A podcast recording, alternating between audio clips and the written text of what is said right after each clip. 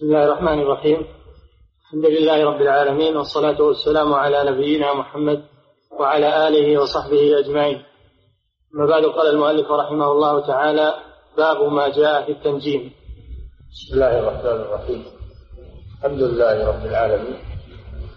صلى الله وسلم على نبينا محمد وعلى آله وصحبه. قال الشيخ رحمه الله باب ما جاء في التنجيم وهي الكواكب وما جاء في التنجيم يعني من الأدلة ما جاء يعني ورد من الأدلة على تحريم الاعتقاد في النجوم لأنها تؤثر في هذا الكون. لأن التدبير والخلق ولله سبحانه وتعالى. وأما هذه النجوم فهي كغيرها من المخلوقات. خلقها الله بحكمة وفائدة بينها سبحانه وتعالى في كتابه. فلا يزاد على ما جاء في القرآن مما ذكره الله في هذه النجوم. التنجيم هو كما قال شيخ الإسلام ابن تيمية رحمه الله هو نسبة الحوادث الأرضية إلى الأحوال الفلكية. فيقال مثلا إذا طلع النجم الفلاني أو غاب النجم الفلاني يحصل كذا وكذا في الأرض. إذا طلع أو غرب النجم الفلاني يحصل غلاء في الأسعار أو رخص في الأسعار أو ينزل المطر أو يحصل مرض أو غير ذلك. وينسبون هذا إلى النجوم وهذا من فعل الجاهلية. كما قال صلى الله عليه وسلم أربع من أمتي أربع في أمتي من أمور الجاهلية. الطعن في الأنساب والفخر بالأحساب والاستسقاء بالنجوم والنياحة على الميت. هذه من أمور الجاهلية. وستبقى في بعض هذه الأمة. يوجد في هذه الأمة من يعتقد شيئا من ذلك. هذا من باب التحريف. هذا خبر معناه التحريف من هذه الأمور. لأن هذه الأمور تؤثر في عقيدة المسلم. وهذه النجوم خلقها الله سبحانه وتعالى لسائر مخلوقاته. مسخرة. هي مسخرة. مدبرة والنجوم مسخرات بأمره. والنجوم مسخرات بأمره في سورة الأعراف في سورة النحل. فهي مسخرات مدبرات. ليس لها من الأمر شيء أو أنها تخلق أو أنها تحدث شيء أو أنها هذا من اعتقاد الجاهلية. نعم. باب ما جاء في التنجيم. قال البخاري في صحيحه قال قتادة خلق الله هذه النجوم لثلاث زينة للسماء ورجوما للشياطين وعلامات يهتدى بها. فمن تأول فيها غير ذلك أخطأ وأضاع نصيبه وتكلف ما لا علم له به. انتهى. هذا ما ذكره البخاري رحمه الله معلقا في صحيحه عن قتادة ابن دعامة السدوسي التابعي من كبار التابعين ومن أئمة التفسير والفقه رحمه الله. قال خلق الله هذه النجوم لثلاث ثلاث حكم. هذا بالاستقراء هذا بالاستقراء من كتاب الله عز وجل. ثلاث حكم ذكرها الله في كتابه. زينة للسماء هذه الأولى.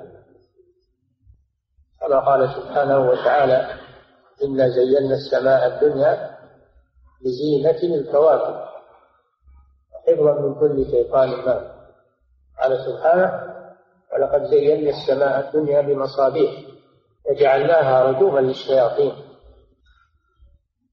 فإذا نظرت في السماء في الليل رأيت هذه النجوم المضيئة المتلألئة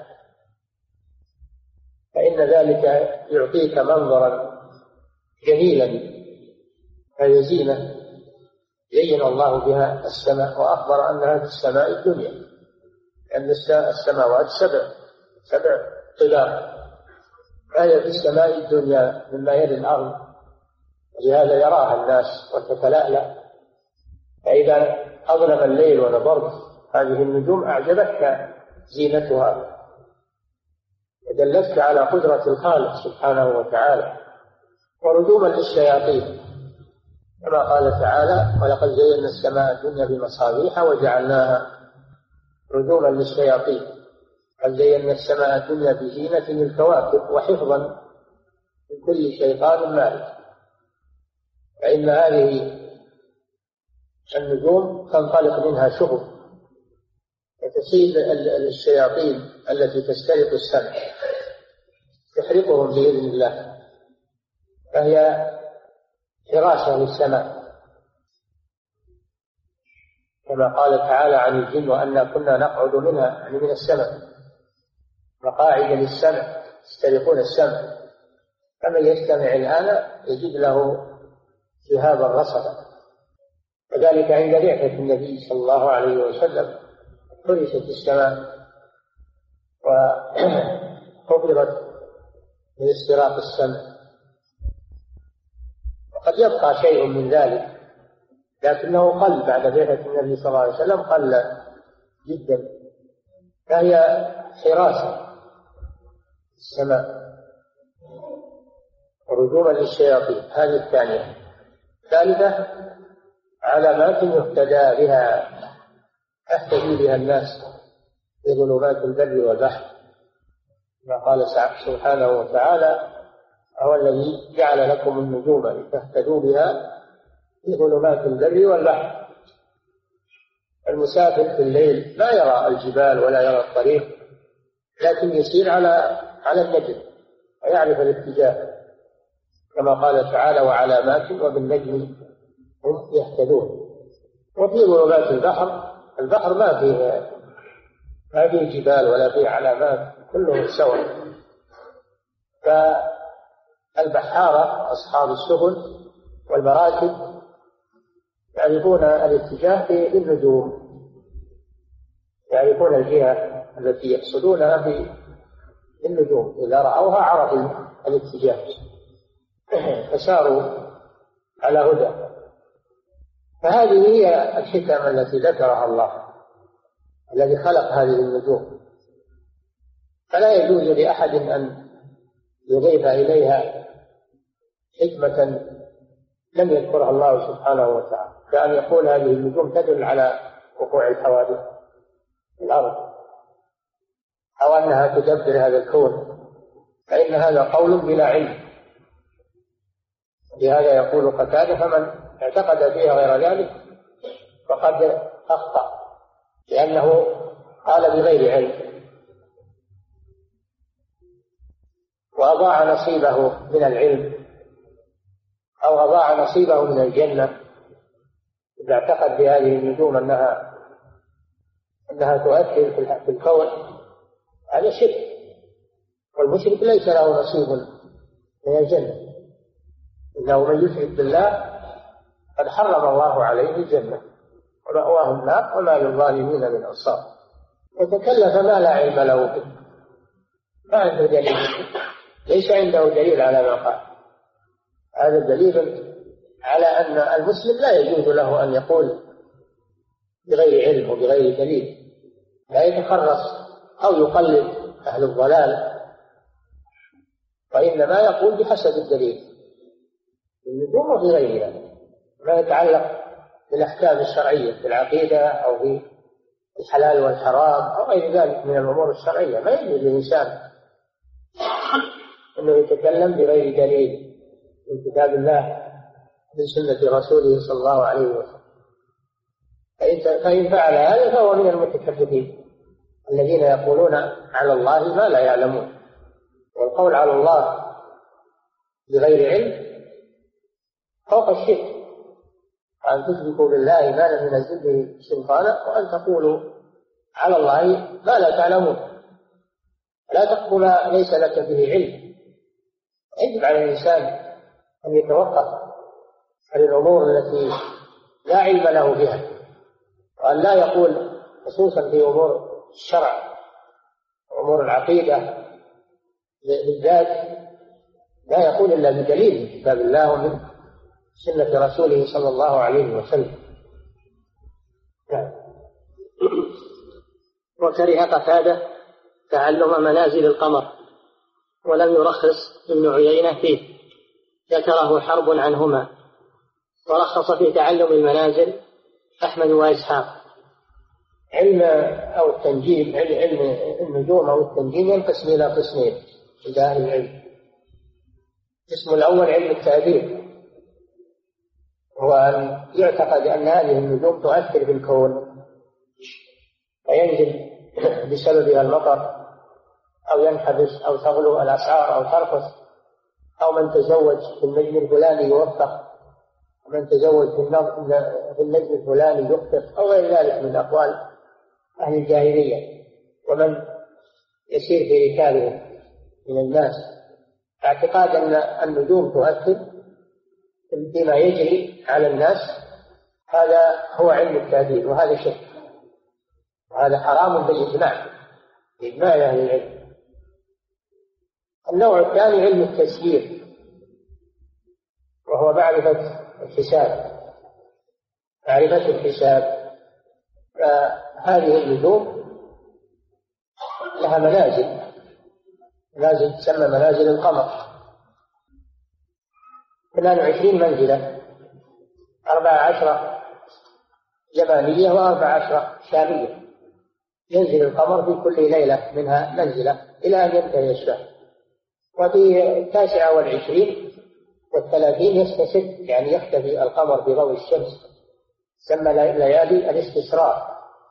ثم يبرز يبعد عن الشمس فيعرف نهاية الشهر إذا هل الهلال يعني إذا خرج من شعاع الشمس يعرف به بداية الشهور كما قال تعالى يسألونك عن الأهلة قل هي مواقيت للناس والحج. فهي يعرف بها مواقيت الحساب يعرف بها ظل الزوال مواقيت الصلاة اليوم والليلة. هذا يسمى علم الحساب. جعلنا الليل والنهار آيتين فمحونا آية الليل وجعلنا آية النهار مبصرة. تبتغوا فضلا من ربكم. ولتعلموا عدد السنين والحساب. وكل شيء فصلناه تفصيلا. هذه منازل الشمس ومنازل القمر. جعلها الله لمعرفة الحساب. هذا اختلف العلماء فيه كما سمعت. فقتادة وابن عيينة سفيان بن عيينة يحرمان هذا العلم وهو علم الحساب معرفة الحساب في النجوم. لأن هذا وسيلة إلى النوع الأول. لأنه وسيلة إلى النوع الأول المحرم والقول الثاني أن هذا لا بأس به وهذا من الحكمة في خلق هذه النجوم. وهذا قول الإمام أحمد بن حنبل وإسحاق بن راهويه. حنبل شيخ الإمام أحمد وهذا هو الصحيح أنه لا بأس بتعلم منازل القمر ومعرفة الحساب مواقيت الزراعة مواقيت غرس الأشجار بذور هذا لا بأس به لأنه لا محذور فيه. والله جعل للأشياء مواقيت لا شك. لكن ليست هذه النجوم هي التي تحدث شيء في هذا الكون إنما هي مواقيت فقط. مواقيت لمعرفة أوقات الزراعة وغرس الأشجار وأيضا مواقيت للصلوات ومعرفة الشهور معرفة الآجال يسألونك عن الأهلة هي مواقيت للناس والحج. يعرفون بها مواقيت معاملاتهم ويعرفون بها تعرف بها النساء عدد عدد العدة.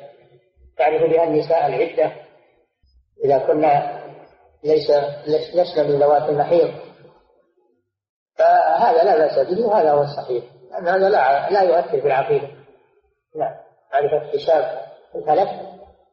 لا يؤثر في العقيدة فالفلكيون يحسبون. يحسبون الحساب للصلوات وللأهلة ويضعون في هذا شبكات طويلة. بعضهم يضع إلى مئة سنة مثل تقويم أم القرى ومثل غيره من الحساب الذي يوضع للمستقبل. يستريح الناس يستفيدون من هذا. ما عليهم إلا كل سنة يخرجون من هذا التقويم المطول يخرجون حساب السنة. ويطبع في مفكرات وفي آه، في نتائج توضع على الجدران في المكاتب يعرفون الناس بهذا المواقيت هذا شيء لا بأس به وهو من المصالح. الله خلق النجوم لمصالح العباد. هذا شيء دنيا وعرف وضبط وليس فيه أي محذور ولله هذا هو الصحيح. إنه جائز. نعم. وعن أبي موسى رضي الله عنه قال قال رسول الله صلى الله عليه وسلم ثلاثة لا يدخلون الجنة مدمن الخمر وقاطع الرحم ومصدق بالسحر رواه أحمد وابن حبان في صحيحه. نعم. ثلاثة لا يدخلون الجنة. وهذا وعيد شديد. فإن المؤمن يدخل الجنة وإنما يحرم من دخول الجنة غير المؤمن. الله جل وعلا حرمه من دخول الجنة بسبب هذه الجرائم ودل على خطرها. الأول مدمن الخمر. الله سبحانه وتعالى حرم الخمر والخمر يراد بها ما خامر العقل وغطاه. وأسكر هذا هو الخمر. كل مادة تسكر فإنها خمر من أي شيء اتخذت. قوله صلى الله عليه وسلم ما أسكر كثيره فقليله حرام. والخمر ما خامر العقل يعني غطاه ومنه الخمار للمرأة لأنه يغطي رأسه. فالخمر مأخوذة من الخمار وهو التغطية أو التقدير لأنها تغطي العقل وهي حرام بإجماع المسلمين. فمن استحلها حرام بالكتاب والسنة والإجماع فمن استحل الخمر فهو كافر. لأنه مكذب لله ولرسوله ولإجماع المسلمين. أما من اعتقد أنها حرام ولكن شربها من باب من باب الشهوة وهو يعرف أنه أنه مذنب وأنها حرام هذا مرتكب لكبيرة من كبائر الذنوب. وأوجب الله الحد عليه بأن يجلد قد جلد النبي صلى الله عليه وسلم في الخمر. جلد أصحابه وأجمع المسلمون على الجلد في الخمر عقوبة للشارب وردعا له. فإذا داوم المدمن معناه المداوم المداوم على شرب الخمر. فإذا داوم على شرب الخمر دل على عدم مبالاته. وصار أشد من الذي لا يدمن لهذا صار عليه هذا الوعيد الشديد أنه لا يدخل الجنة هذا وعيد شديد. لأنه أصبح لا ترجع في الحدود ولا ولهذا جاء في الحديث أنه إذا شرب يحد إذا شرب يحد إذا شرب يحد إذا شرب الرابعة يقتل جاء في بعض الأحاديث. واختار هذا شيخ الإسلام ابن تيمية أن الشارب إذا تكرر منه أربع مرات أنه يقتل عملا بهذا الحديث لأنه أصبح لا ترجعه للحدود. وقتله هو من باب التعزيز وليس هو من باب العدة وإنما هو من باب التعزيز وأما وعيده في الآخرة فكما سمعتم توعده الله بأنه لا يدخل الجنة. وليس معنى هذا أنه كافر بل هو مرتكب لكبيرة من كبائر الذنوب. ولكن توعده الله بهذا الوعيد. فنحن نورد الحديث ولا نتعرض له بتأويل. نريده كما جاء. وإن كنا نعتقد أن من لم يستحل الخمر فإنه ليس بكافر وإنما هو فاسق. إذا شربها ولم يستحلها فهو فاسق. هو معرض للوعيد. إن شاء الله غفر له وإن شاء عذبه. كما قال تعالى إن الله لا يغفر أن يشرك به ويغفر ما دون ذلك لمن يشاء. هذه عقيدة أهل السنة والجماعة.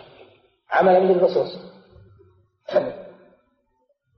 لكن على كل حال هذا يدل على شدة جريمة المدمن للخمر وأنه معرض للوعيد الشديد.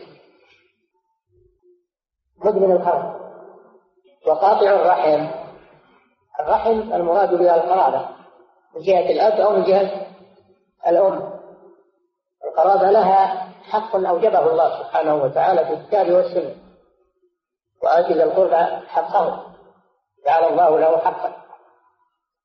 قضى ربك ألا تعبدوا إلا إياه وبالوالدين إحسانا ولذي القربى. القرابة لها حق سواء كانت من جهة الأم كالأخوال والخالات أو من جهة الأب كالأعمام والعمات والإخوة والأخوات إلى آخره لها حق على قريبهم في الصلة والإحسان وسائر ما فيه نفع لهم ودفع الضرر عنهم. حقهم ثابت في كتاب الله وسنة رسوله الذي يقطع الرحم ولا يؤدي حقها متعرض لهذا الوعيد أنه لا يدخل الجنة. وأنه ملعون. كما قال تعالى فهل عسيتم إن توليتم أن تفسدوا في الأرض وتقطعوا أرحامكم? قد قال الله جل وعلا للرحم أصل من وصلت وأقطع من قطعت الرحم. لها حق عظيم. فمن قطع رحمه فإنه متوعد بهذا الوعيد الشديد. مع العلم بأنه لا يكفر بهذا لكن هو متوعد بهذا الوعيد. إن شاء الله نفذه فيه وإن شاء غفر له. كما قال تعالى إن الله لا يغفر أن يشرك به ويغفر ما دون ذلك لمن يشاء. والثالث مصدق بالسحر. السحر كما تقدم لكم أنه كفر وأنه شرك لأن الساحر يخضع للشياطين. ولا يستطيع عمل السحر إلا بخضوعه للشياطين إذا خضع للشياطين وأطاعهم فقد أشرك بالله عز وجل. الذي يصدق الساحر مثله كما قال صلى الله عليه وسلم من أتى كاهنا صدقه بما يقول فقد كفر بما أنزل على محمد صلى الله عليه وسلم. لأنه صدق بالباطل وصدق بالكفر والشرك فيكون مثل الساحر. مصدق بالسحر أنه لا يدخل الجنة. لأن الساحر لا يدخل الجنة قطعا إلا إذا كان إلى الله. لأنه كافر مشرك. وكذلك من صدقه ووافقه على سحره فإنه يكون مثله كما دلت على ذلك الأدلة. لكن ما الشاهد من هذا الحديث؟ في باب التنجيم الحديث هذا في السحر الشاهد أن التنجيم نوع من السحر كما سبق من اقتبس شعبة من النجوم فقد اقتبس شعبة من السحر كما سبق لكم. فالمصدق للسحر هذا يدخل فيه المنجم والذي يصدق المنجمين. فإنه يدخل في السحر لأن تصديق بالتنجيم سحر. من اقتبس شعبة من من النجوم فقد اقتبس شعبة من السحر. زاد ما زاد نعم. هذا وجه الشاهد من هذا الحديث للباب نعم. قوله باب ما جاء في التنجيم. قال شيخ الإسلام هو الاستدلال بالأحوال الفلكية على الحوادث الأرضية. هذا تعريف التنجيم. هذا تعريف التنجيم. نعم. وقال الخطابي علم النجوم المنهي عنه هو ما يدعيه أهل التنجيم من علم الكوائن والحوادث التي ستقع في مستقبل الزمان كأوقات هبوب الرياح ومجيء المطر وتغير الأسعار وما في معناها من الأمور التي يزعمون أنها تدرك معرفتها بمسير الكواكب في مجاريها واجتماعها وافتراقها يدعون أن لها تأثيرا في السفليات وهذا من هذا هذا كلام الخطابي أبو سليمان الخطابي الإمام الجليل. وكلامه لا موجود في معالم السنن. شرح مختصر آه، سنن الترمذي. هو إمام جليل وكلامه هذا يوافق كلام شيخ الإسلام ابن تيمية. أن التنجيم هو الاستدلال بالأحوال الفلكية على الحوادث الأرض فالذي ينسب هذا إلى النجوم وطلوع النجوم وغروبها هذا هو التنجيم المحرم المخل بالعقيدة. نعم. تعرف كلام الخطابي. قال الخطابي علم النجوم المنهي عن المنهي عنه المنهي عنه لأن هناك علم لا ينهى عنه وهو علم الكتاب. نعم. هو ما يدعيه أهل التنجيم نعم. من علم الكوائن والحوادث التي ستقع في مستقبل الزمان. ويستدلون بطلوع النجم وربع على أنه سيحدث كذا وكذا في مستقبل الزمان. وهذا من ادعاء علم الذي لا يعلمه إلا الله سبحانه. وتعالى فترخص الأسعار سينزل المطر سيأتي رياح أو غير ذلك من الدعاوى المستقبلية هذا ادعاء لعلم الغيب ونسبته للنجوم باطلة. نعم. التي ستقع في مستقبل الزمان كأوقات هبوب الرياح ومجيء المطر وتغير الأسعار وما في معناها من الأمور. تصريف الرياح بيد الله عز وجل. هو الذي يصرفها وهو الذي يأذن بهبوبها وسكونها. هذا من شأن الله. ليس هو من شأن طلوع النجوم أو غروبها نعم أو الأسعار غلاء الأسعار ورخصها أو نزول المطر أو غير ذلك. كل هذا بيد الله جل وعلا. نعم النجوم ما زالت تطلع وتغرب ولا ولا يحصل هبوب رياح ولا يحصل نزول مطر ولا ولا يحصل أمر هذا إلا إذا شاء الله سبحانه وتعالى. نعم وما في معناها من الأمور التي يزعمون أنها تدرك معرفتها بمسير الكواكب في مجاريها. هذا لا يعلمه إلا الله. ولا يعلم بمسير الكواكب في مجاريها نعم. التي يزعمون أنها تدرك معرفتها بمسير الكواكب بمسير الكواكب في مجاريها واجتماعها وافتراقها نعم. يدعون أن لها تأثيرا في السفليات السفليات يعني في الأرض. نعم. وهذا منهم تحكم على الغيب. أي نعم هذا من ادعاء علم الغيب. نعم. وتعاط لعلم قد استأثر الله به فلا يعلم الغيب سواه. نعم. قوله. ما ما أجمل كلام هذا الإمام. يعني توضيح واضح. وهو معنى كلام شيخ الإسلام ابن تيمية. نعم. قوله قال البخاري في صحيحه قال قتادة خلق الله هذه النجوم لثلاث زينة للسماء ورجوما للشياطين وعلامات يهتدى بها. هذا ما دل عليه القرآن بالاستقراء. من يجيب؟ من يجيب شيء رابع أو خامس؟ ما في. نعم. فمن تأول فيها غير ذلك أخطأ. نعم يعني يعني من نسب إليها شيء غير هذه الثلاث؟ هذا أخطأ لأنه قال بدون دليل والذي يقول بدون دليل مخطئ لا. فمن تأول فيها غير ذلك أخطأ وأضاع نصيبه وتكلف ما لا علم له به. انتهى. هذا الأثر علقه البخاري في صحيحه. تعليق البخاري معناه ذكره الشيء بدون سند. ذكره الحديث أو الأثر بدون سند. هذا هو المعلق. نعم.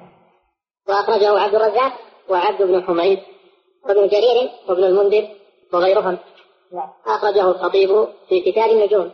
عن قتادة بلفظ أطول من هذا. وقول قتادة رحمه الله يدل على أن علم التنجيم هذا قد حدث في عصره. فهو في عصر التابعين. دل على أن هذا الاعتقاد الفاسد قديم. هو قديم من وقت النهوض قوم إبراهيم الذين يعبدون الكواكب. نعم. فقول قتادة رحمه الله يدل على أن علم التنجيم هذا قد حدث في عصره. فأوجب له إنكاره على من اعتقده وتعلق به. وهذا واجب العلماء أنهم ينكرون ينكرون المنكر لا سيما المنكر في العقيدة. يجب على العلماء أن ينكروه إذا حدث فلا يسكتوا عن هذا. نعم. وهذا العلم مما ينافي التوحيد. نعم لأنه, لأنه اعتقاد بهذه المخلوقات أنها تتصرف في الكون. هذا شرك بالله عز وجل لأنه لا يتصرف في الكون إلا الله. وهذه المخلوقات هي مدبرة. يجيها الله بحسب أمره سبحانه وتعالى. نعم. وهذا العلم مما ينافي التوحيد ويوقع في الشرك. وهذا مناسبة ذكر الشيخ رحمه الله في هذه الترجمة في كتاب التوحيد. أن من اعتقد هذا الاعتقاد فإنه يبطل توحيده. نعم. ويوقع في الشرك لأنه ينسب الحوادث إلى غير من أحدثها وهو الله سبحانه بمشيئته وإرادته. نعم. كما قال تعالى من خالق غير الله يرزقكم من السماء والأرض. وقال قل لا يعلم من في السماوات والأرض الغيب إلا الله وما يشعرون أيان يبعثون. الأمر كله لله جل وعلا هو الذي يخلق وهو الذي يرزق وهو الذي يحيي ويميت وهو الذي ينزل المطر وهو الذي يصرف الرياح بيده مصاريف الأمور كلها. نعم. قوله خلق الله هذه النجوم لثلاث قال الله تعالى لقد زينا السماء الدنيا بمصابيح وجعلناها رجوما للشياطين. الآية فيها فائدتان للنجوم الفائدة الأولى أنها زينة للسماء والفائدة الثانية أنها هجوم للشياطين. التي تحاول استراق السمع نعم. وفيه إشارة إلى أن النجوم في السماء الدنيا. لقد زينا السماء الدنيا لأن السماوات سبع. سماء الدنيا إلى السماء السابعة نعم. وكل سماء فيها سكان؟ كل سماء فيها سكان وعمار نعم. وفيه إشارة إلى أن النجوم في السماء الدنيا كما روى ابن مردوي عن ابن مسعود رضي الله عنه قال قال رسول الله صلى الله عليه وسلم أن السماء أن السماء الدنيا فإن الله خلقها من دخان. نعم. وجعل فيها سراجا وقمرا منيرا نعم. واستوى إلى السماء وهي دخان. فقال لها وللأرض فيها طوعا. نعم. وجعل فيها سراجا وقمرا منيرا. سراجا هو الشمس والقمر منير. الشمس ضياء وسراج. وأما القمر فهو نور. وجعل القمر فيه الضرورة نعم. وزينها بمصابيح فهي النجوم السماء الدنيا فيها الشمس فيها القمر وفيها النجوم. نعم. وزينها بمصابيح وجعلها رجوما للشياطين وحفظا من كل شيطان رجيم نعم. قوله وعلامات أي دلالات على الجهات يهتدى بها. أي يهتدي بها الناس في ذلك. هذه الفائدة الفائدة الثالثة أن الله جعل هذه النجوم علامات. يهتدي بها الناس في ظلمات البر والبحر. ولولا وجود هذه النجوم لتاه الناس في أسفارهم لو النجوم انطمست أو لم تظهر أنهم لا يدرون أين يتجهون. الظلام وهذا شيء معروف. نعم. يهتدى بها أي يهتدي بها الناس في ذلك كما قال تعالى وعلامات وبالنجم هم وبالنجم هم يهتدون. وقال تعالى وهو الذي جعل لكم النجوم لتهتدوا بها في ظلمات البر والبحر أي لتعرفوا بها جهة قصدهم أي يعرفوا بها. أي لتعرفوا بها جهة قصدهم ليعرفوا ليعرفوا بها جهة قصدهم يعرفوا؟ بها جهة قصدهم أو لتعرفوا بها جهة قصدكم نعم. فإن قيل المنجم قد يصدق؟ قيل. صدقه كما قد يقع مثل ما قال. من باب الموافقة. ليس هو دليل على صدقه وإنما وافق كلامه قضاء وقدرا. وظن الناس أنه أن هذا يدل على صدقه مثل الكاهن قد يصدق بسبب الكلمة التي سمعت من السماء فكونه يصدق هذا بسبب الذنب فهو من فعله فهو من فعله وإنما وافق هذا الشيء وأيضا فيه فتنة فتنة للناس يجب أن يتبين. صالح عقيدته من المنحرف الذي يأخذ هذه الضلالات. فيه اختبار للناس. صار يصدق فيه اختبار للناس. نعم. وإن قيل المنجم قد يصدق. قيل هذه شبهة. يعتمد عليها هؤلاء الضلال. لابد من الجواب عنها ونقول صدقه ليس دليل على صحة مذهبه وإنما لأنه وافق وافق قرار القدر ولأجل الابتلاء والامتحان. نعم صدقه كصدق الكاهن يصدق في كلمة ويكذب في مئة وهذه الكلمة ليست من سمعه هذه كلمة سمعت من السماء نعم فصدقه ليس عن علم. نعم بل قد يوافق قدرا. فيكون فتنة في حق من صدقه نعم قوله. وكره قتادة تعلم منازل القمر. هذا ليس بكونه يصدق المضلل أو المخرف يوافق يطابق ليست العبارة عبارة بالدليل العبارة بالدليل هي الكتاب والسنة. أما كونه يصدق في بعض الأحيان هذا لا يدل على أن ما قاله صحيح وأن فعله هذا صحيح. قوله وكره قتادة تعلم منازل القمر ولم يلاحظ ابن عيينة. ذكره حرب عن هنا. بيان حكم تعلم التنجيم. تعلم التنجيم وهو على قسمين. قسم حرام بالإجماع وقسم فيه الحرام بالإجماع هو الاعتقاد بالنجاة لا تؤثر الحوادث. في الأرض الحرام بالإجماع وهو شرك كفر بالله وجعل النوع الثاني علم التكوين وعلم الاعتقاد الذي هو من مصالح الناس. وهذا فيه خلاف بين قتادة وسفيان بن عيينة وبين الإمام أحمد وإسحاق وغيرهم. أنه جائز أو ليس بجائز. أنا قال أنه جائز لأنه لا ضرر فيه. نعم وكذا قتادة تعلم منازل القمر. يرحب فيه ابن عيينة منازل القمر يعني 28 منزلة التي يسيرها القمر في شهر. ومنازل الشمس يسيرها في شهر. هذا نازل في جنوب الشمال حيث تتعب وهذه منازل الشمس تتوسط هذه 12 هذه أيضا معروفة بالكتاب يعرفها الفلكيون ليست هي من إن الله خلق الشمس والقمر ضياء ونورا وعلى أجل معرفة السنين. والكتاب نعم.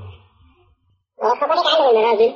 أحمد وإسحاق قال الخطابي بن ابن راهوي إسحاق بن إبراهيم الحنبلي ابن راهوي نعم. قال الخطابي أما علم النجوم الذي يدرك من طريق المشاهدة والخبر الذي يعرف به كلام الخطابي في تنجيل المحرم وهذا كلامه في النوع الثاني. هو أنا مختلف فيه. لا قال الخطابي أما علم النجوم الذي يدرك من طريق المشاهدة النجوم هذا الكلام الأول الذي ساق المصنف أولا لا أما علم النجوم الذي يدرك من طريق المشاهدة والخبر؟ الذي يعرف به الزوال؟ وتعلم به جهة القبلة. لا الشمس يعني دخول وقت الظهر وتعلم به جهة القبلة. جهة القبلة المسافرين. إذا كانت عليهم القبلة في الليل ينظرون في النجوم يعرفون الاتجاه. ويعرفون الجهة التي فيها كعبة يصلون إليه. يعرفون الشمال والجنوب؟ والغرب والشرق الذي هذه كذا فإنها في النجوم في الليل. نعم. فإنه غير داخل فيما نهي عنه. نعم. وذلك أن معرفة هذا العلم يصح علمه بالمشاهدة ليس وأما فيه مساس بالعقيدة ليس فيه مساس بالعقيدة يعني لا يدعي أن الشمس والقمر والنجوم تعكس الكون. وإنما يقول إنها علامة على الكتاب. فقط. الله جعلها للكتاب كما في القرآن. نعم. على هذا هو الكتاب؟ نعم. وأما ما يستدل به من النجوم على جهة القبلة فإنه هو في سورة نوح والذي جعل الشمس ضياء والقمر نورا وحكاه نازلا لتعلموا عدد السنين والكتاب ما خلق الله ذلك إلا بالحق. هذا لا حركة فيه. معرفة الكتاب لا حركة فيه. بل هو من المصلحة نعم وأن ما يستدل به من النجوم على جهة القبلة فإنها من الكواكب فقدها أهل الخبرة من الأئمة الذين لا نشك في عنايتهم بأمر الدين ومعرفتهم بها وصدقهم فيما أخبروا به. ولو كان هذا حراما لأعلنه الناس عنه. نعم مثل أن يشاهدها بحضرة الكعبة مثل أن يشاهدها بحضرة الكعبة ويشاهدها على حال الغيبة عنها. فيعرف أن جهة الكعبة. فكان إدراكهم الدلالة منها بالمعاينة نعم وإدراكنا ذلك بقبول خبرهم. إذ كانوا عندنا غير متهمين في دينهم ولا مقصرين في معرفتهم. انتهى. وروى ابن المنذر عن مجاهد أنه كان لا يرى بأسا أن يتعلم رجل من النجوم ما يهتدي به. وروى ابن المنذر عن مجاهد أنه كان لا يرى بأسا أن يتعلم الرجل من النجوم ما يهتدي به. قال ابن رجب والمأذون في تعلمه علم التسيير لا علم التأثير فإنه يقول اليوم معرفة منازل القمر منازل الشمس هذا علم التسيير الذي تسير فيها الشمس والقمر من أجل ضبط الكتاب ومعرفة مواقيته هذا لا بأس به. نعم. لا علم التأثير علم التعبير هو اعتقاد أن النجوم تؤثر في الكون هذا هو المحقق وهو المخرج العقيدة نعم. لا علم التأثير فإنه باطل قليله وكثيره نعم. أما علم التسيير فيتعلم منه ما يحتاج ما يحتاج إليه للاهتداء ومعرفة القبلة والطرق. نعم. وهو جائز عند الجمهور نعم. قوله لتعرف حظا عنهما. حرب التباعي من كلام الإمام أحمد. الأصحاب هي مسائل رواها عن الإمام أحمد. تسمى مسائل حرب نعم. ذكره حرب هو الإمام الحافظ. حرب بن إسماعيل أبو محمد الكرماني الفقيه من أدلة أصحاب الإمام أحمد. روى عن أحمد وإسحاق وابن المديني وابن معين وغيرهم. وله كتاب المسائل التي سأل عنها الإمام أحمد وغيره. نعم. مات سنة ثمانين ومائتين. وأما إسحاق. فهو ابن هزعين ابن مخلد ابن يحيى الحنظلي النسابوري الإمام المعروف ابن راهوي. ابن المبارك وأبي أسامة وابن عيينة وطبقتهم وطبقتهم. قال أحمد إسحاق عندنا من أئمة المسلمين. وروى عنه. الإمام أحمد رحمه الله. ومن شيخ الإمام أحمد. نعم. روى عنه أحمد والبخاري. وهو روى عن أحمد. هو روى عن أحمد أحمد روى عنه. أنهم مثل متعاصران نعم. روى عنه أحمد البخاري ومسلم وأبو داود وغيرهم. ورواه أيضا عن أحمد. نعم. مات تسع وثلاثين ومائتين نعم. قوله وعن أبي موسى رضي الله عنه قال قال رسول الله صلى الله عليه وسلم ثلاثة لا يدخلون الجنة. مدمن الخمر وقاطع الرحم ومصدق بالسحر رواه أحمد وابن حبان في صحيحه. وهذا الحديث رواه أيضا الطبراني والحاكم وقال صحيح أعتقد الذهبي نعم. قوله عن أبي موسى هو عبد الله بن قيس ابن سليم بن حضار بفتح المعنى وتشديد الضاد أبو موسى الأشعري صحابي جليل مات سنة خمسين قوله ثلاثة لا يدخلون الجنة. الشاهد للترجمة فمصدق بالسحر.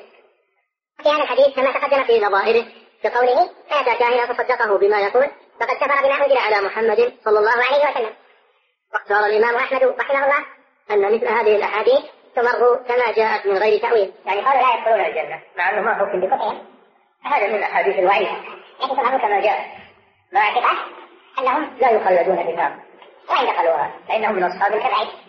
وقد يغفر لهم. فلا يعلمون. آه، هذه عقيدة أهل السنة والجماعة في أصحاب الكبائر ومنهم هؤلاء. فيكون هذا من باب الوعيد الذي إن شاء الله ينفذه وإن شاء غفره كما قال تعالى إن الله لا يغفر أن يشرك به ويغفر ما دون ذلك لمن يشاء. فليس معناه أنهم يكفرون. يخرجون من الملة هذا قول الخوارج المعتزلة الذين يكفرون بكبائر والأحاديث والادله يجب أن يرد بعضها إلى بعض. أيضا لطرف فكره الطرف الثاني. قال الذهبي في كذلك ويدخل فيه. تعلم الكيمياء وعلمها وعقد المرء من زوجته. هذه سحر لا يخالفون به أي المرء يحببونه إليها أو يبغضونه إليها هذا عمل السحر نعم. ومحبة الزوج لامرأته وبغضها وبغضه. نعم. وأشباه ذلك بكلمات مجهولة. انتهى مختصرا. قال رحمه الله فيه مسائل. نعم. الأولى الحكمة في خلق النجوم. نعم كما بينها الله أنها ثلاث زينة للسماء ورجوم للشياطين وعلامات يقتدى بها. نعم. وفيها يعرف الكتاب أيضا. والمواقيت نعم. الثانية الرد. على من زعم غير ذلك. من زعم غير ما دل عليه الكتاب والسنة. من مع من فوائد النجوم. من فوائد النجوم والحكمة في خلقها. النسب إليها غير ما جاء في الكتاب والسنة. فإنه يكون ضالا مضلا. نعم. الثالثة ذكر الخلاف في تعلم المنازل. أما الخلاف في تعلم التأثير فهذا حرام بالإجماع لأنه شرك. أما تعلم المنازل فلا بأس به ولا زال العلماء يعملون الحساب الفلكي ويظهرون هذا في كتبهم نعم مصلحة الناس تقتضي هذا نعم الرابعة الوعيد في من صدق بشيء من السحر ولو عرف أنه باطل أي نعم ولو عرف أنه باطل إذا انفعل معه وأجازه فإنه يكون متوعدا بعدم دخول الجنة نعم فضيلة الشيخ وفقكم الله إذا قال المزارعون إذا دخل النجم الفلاني لون التمر وغير ذلك هل يعتبر هذا من التنجيم؟ لا ليس هذا من التنجيم. هذا معرفة ميقات. ميقات خلاف الثمار أن تصلح في الوقت الفلاني. نعم فضيلة الشيخ وفقكم الله ذكرتم حفظكم الله أن من استحل الخمر فهو كافر. فهل الذين يستحلون المحرمات التي أجمع على تحريمها العلماء في هذا الزمان كهيئة كبار العلماء يكون كافرا؟ إجماع إجماع الأمة. إجماع الأمة إذا أجمع علماء الأمة. هذا هو إجماع أما إجماع بعضهم هذا لا يسمى إجماع. إجماع المراد به إجماع علماء العصر كلهم. هذا هو الإجماع. على قضية من القضايا. نعم. يقول فضيلة الشيخ وفقكم الله هل يقاس على مدمن الخمر؟ لكن هيئة كبار العلماء أو غيرهم من الأفراد أو الجماعات ينظر إلى الدليل الذي استندوا إليه. ينظر إلى دليلهم. ومن كان معه دليل يجب المصير إليه. ومن ليس معه دليل لا يجوز تقليده ولا العمل بقوله لأنه خطأ. هذا هو الواجب. كما أجمع عليه العلماء فالإجماع حجة قاطعة وما اختلفوا فيه فإنه يرد إلى الدليل. فإن تنازعتم في شيء فردوه إلى الله والرسول يرد إلى الدليل. فمن كان معه دليل وجب قبول قوله. وترك ما خالفه. هذا هو واجب المسلم الذي يخاف الله والدار الآخرة. أما صاحب الهوى اللي يدور ما يوافق هواه ولو خالف الدليل هذا ضلال والعياذ بالله. هذا يتبع هواه ومن أضل ممن اتبع هواه بغير هدى من الله. نعم. يقول فضيلة الشيخ وفقكم الله يقول بعض المهتمين بالزراعة هذه الألفاظ. إذا دخل نجم كذا يزرع النبات الفلاني. وإذا دخل نجم كذا غارت المياه الجوفية. هذا هو فيه يا أخوان ما هي ما هو بسبب النجم إنها إنك تزرع الأشياء هذه وإنها تصلح أو ما تصلح؟ يعني ما يجوز اعتقاد أن النجوم هي اللي أثرت. وإنما هذه مواقيت فقط. الله جعل للأشياء مواقيت جعل للزراعة مواقيت جعل للحرث مواقيت وللبرد مواقيت. المواقيت جعلها الله سبحانه وتعالى. نعم. يقول فضيلة الشيخ وفقكم الله؟ هل يقاس على مدمن الخمر المدمن على المخدرات؟ الوعيد المشهور بأنه لا يدخل الجنة. أشد. مدمن المخدرات أشد من مدمن الخمر. المخدرات أشد حد للإنسان وللمجتمع من الخمر والعياذ بالله. لأنها تسبق الآدمية. تورث المرض الفتاك ويصبح متعاطيها ليس له عقل وليس له غيره. ويصبح مريضا عالة على غيره ثم يؤول الأمر إلى الموت. هذا أشد من أشد من الخمر المخدرات أشد من الخمر نعم. يقول فضيلة الشيخ وفقكم الله ما المقياس؟ بأن الشخص يكون قد قطع رحمه لا سيما في هذا الزمان بكثرة الأعمال والأشغال فقد لا ترى أباك إلا بعد شهر وأنت في المدينة نفسها. أو لا ترى عمك إلا في العيد فقط. هل يعد هذا قطعا قطعا للرحم؟ الصلة مقصورة على رؤية الرحم أو زيارة الرحم. هذا من من الصلة من الصلة زيارتهم ورؤيتهم والصلة تكون لأمور كثيرة. فإذا عجزت عن نوع منها فلا فلا تترك النوع الذي تقدر عليه من الأمور الأخرى. نعم. يقول فضيلة الشيخ وفقكم الله. البعض يدعي أن هذه السنة مطيرة بإذن الله. أو غير مطيرة من خلال حركة الرياح ونحو ذلك. هل يعد قوله من التنجيم؟ نعم. لم يدعى علم الغيب وتدريك السنة تصير مطيرة ولا ما هي مطيرة؟ لكن ترجو الله عز وجل المسلم يرجو الله. أما انه يقول هالسنه سنه مطر أو ما هي سنة مطر بدليل الرياح بدليل هذا خطا نعم. يقول فضيلة الشيخ وفقكم الله النظر إلى ما يسمى بالنشرة الجوية ومتابعة ذلك والانطلاق منه عملا أو عدم ذلك هل يعد من التنجيم؟ لا ما هو من التنجيم هذا يبنون على أمارات في الجو. المراصد عندهم مراصد يشوفون الجو وما وما فيه. ويقولون يمكن يمكن ترد رياح يمكن يجي سحاب يمكن. هذا من التوقعات. ليس هو من الجزم إنما هو من التوقعات بحسب الامارات التي في الجو ويدركونها بالمراصد ولو قالوا إنه سيحدث كذا قطعا هذا لا شك حرام ولا يجوز. لكن يقولون يمكن يحصل كذا يتوقع إنه يحصل كذا. هذا لا بأس به. نعم. وفضيلة الشيخ وفقكم الله بالنسبة للسحر هل هناك فرق بين الساحر وطالب السحر من ناحية الكفر؟ البعض الآن يفرق بين الساحر ومن طلب السحر هل هناك فرق بينهما؟ أبدا لا فرق بينهما. اللي يعمل السحر واللي يطلبه ويصدقه لا فرق بينهما. لأنه إذا طلب السحر فقد رضي به. وصدق صاحبه وصار مثله. الواجب على المسلم ما يقول بجهل أو حسب هواه أو معرفته وانما يقول بموجب الدليل. وإذا كان لا يدري يسكت لا يفتي الناس ويضلل الناس وهو ما يعرف ولا يدري. هذا هذا مسؤولية عظيمة جدا. الإنسان ما ما كلفه الله أنه يتكلم ويفتي ويقول وهو ما يعرف ولا يدري. وإنما اعتمادا على ظنه أو على علمه القاصر هذا ما يجوز. هذه أمور خطيرة. لا يجوز الكلام فيها إلا عن علم وبصيرة واتباع لأئمة العلماء الذين يقتدى بهم. نعم. قل فضيلة الشيخ وفقكم الله ما معنى قول إبراهيم عليه الصلاة والسلام فنظر نظرة في النجوم فقال إني سقيم هذه تورية من أجل أن يتركوه. ما ما يلزمونه أنه يذهب معهم إلى عيدهم واحتفالهم فودع المرض من أجل أن يتركوه. وهو يقصد بذلك يقصد بذلك تكسير الأصنام. هذا لمصلحة مصلحة الراجحة وودع أنه أنه مريض وهو ما هو مريض.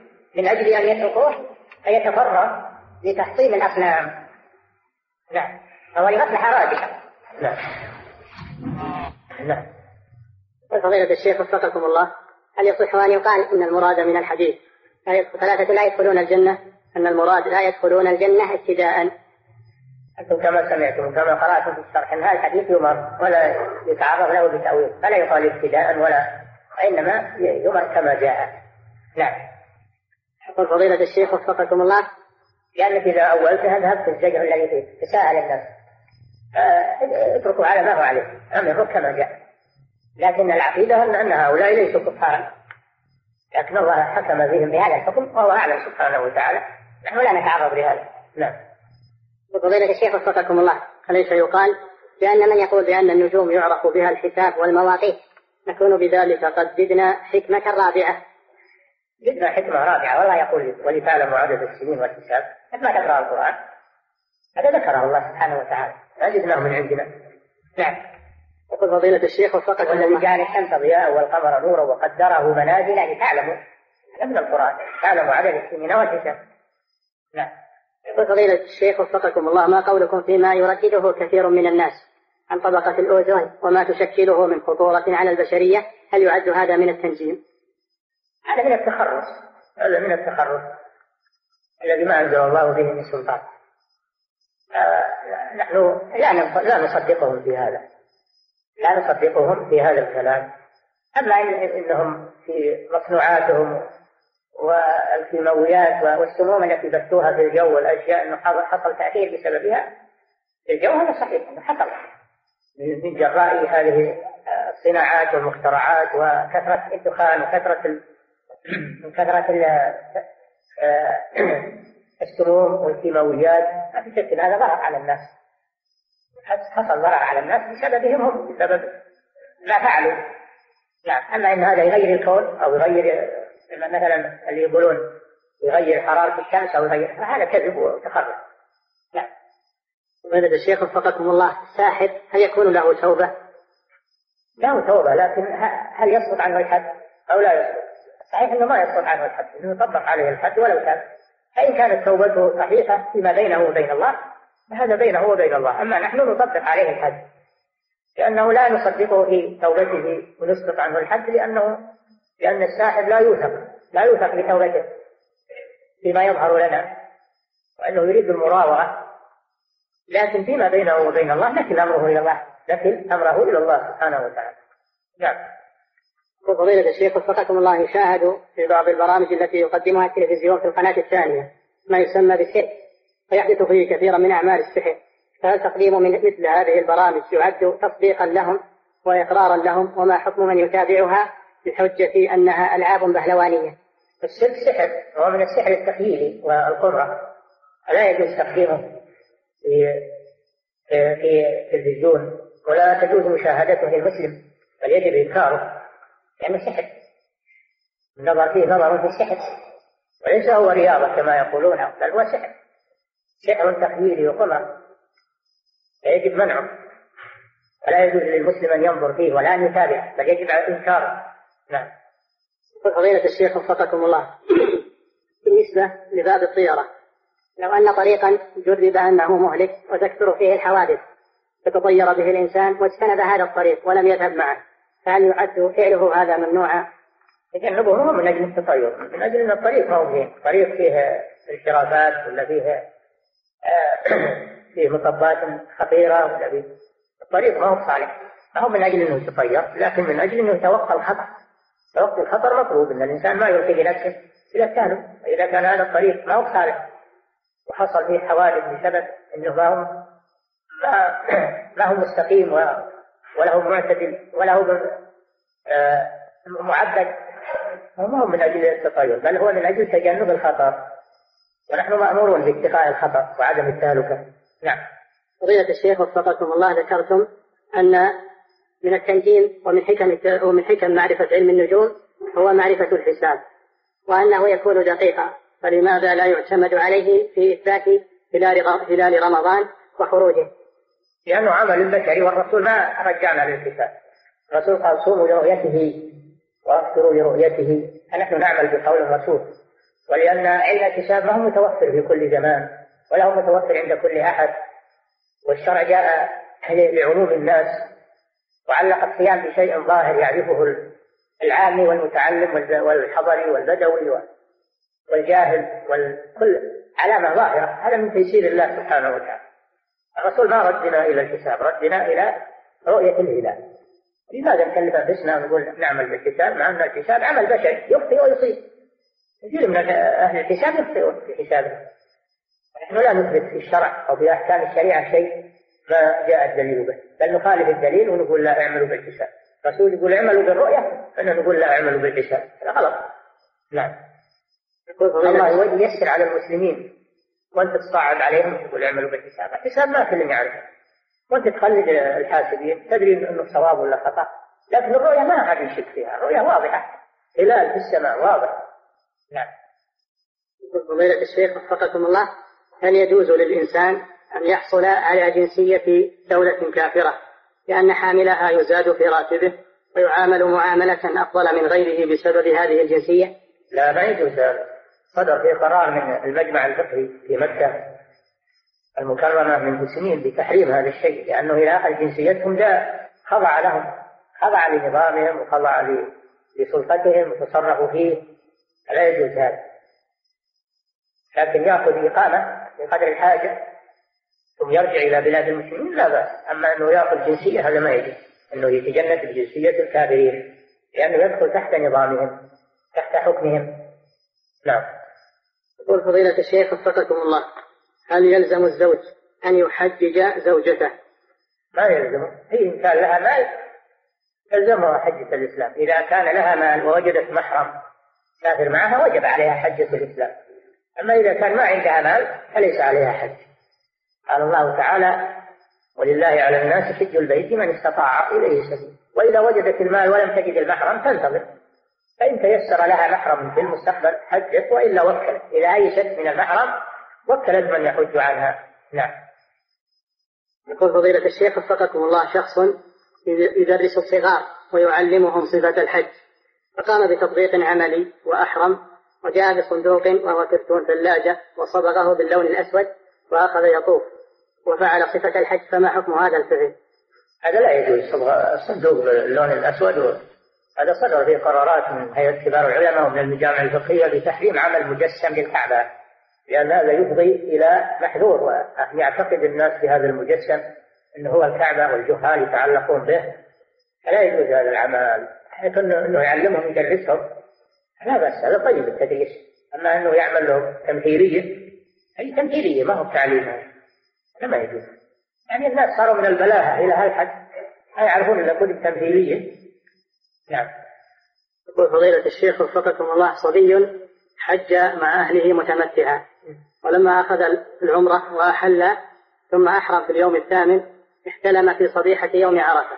السؤال هل يستمر في حجه متمتعا ويعتبر له, ويعتبر له حجة فرض أم أنه ينوي الحج من جديد ويكون مفردا؟ أم ماذا يفعل حفظكم الله؟ أبدا ما عليه.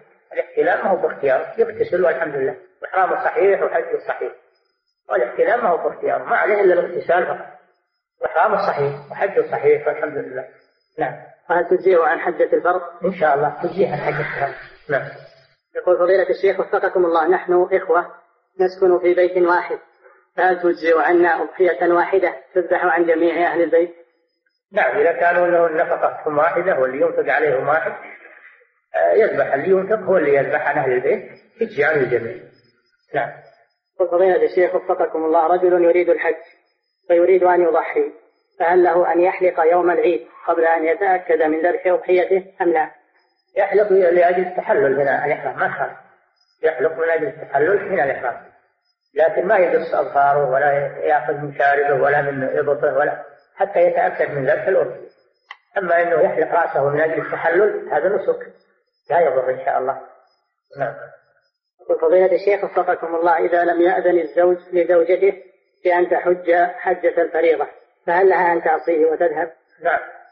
كما أنه ما, يجوز له يمنعها من الصلاة.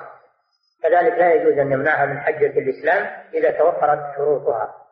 وجدت المحرم واستطاعت الحج فليس له أن يمنعها من الحج لأن هذه فريضة مثل الصلاة. ما يمنعها من الصلاة ولا من صيام رمضان. كذلك ما يمنعها من حجة الإسلام إذا تيسرت لها. نعم. وفضيلة الشيخ وفقكم الله عندي خادمة وأريد وتريد أن تذهب للحج. فهل لي أن أرسلها مع إحدى الحملات؟ والله هذه المشكلة هو. المشكلة تجيبها من بلدها بدون محرم. أن تجيبها من بلدها بدون محرم وأنت مخطئ. إذا أردت تحججها فهو مثل جيبها من بلدها بدون محرم. الإثم حاصل حاصل عليه. نعم. يقول فضيلة الشيخ وفقكم الله ما حكم الصلاة على النبي صلى الله عليه وسلم في أثناء الصلاة؟ عند قوله تعالى إن الله وملائكته يصلون على النبي يا أيها الذين آمنوا صلوا عليه وسلموا تسليما. لا بأس بذلك لكن يسر بها ما يجهر بها. لئلا يظن اللي يسمع أنها من القرآن يسر بها. يصلي عليه صلى الله عليه وسلم في نفسه وبلسانه خفية والله تعالى أعلم وصلى الله وسلم على نبينا محمد وعلى آله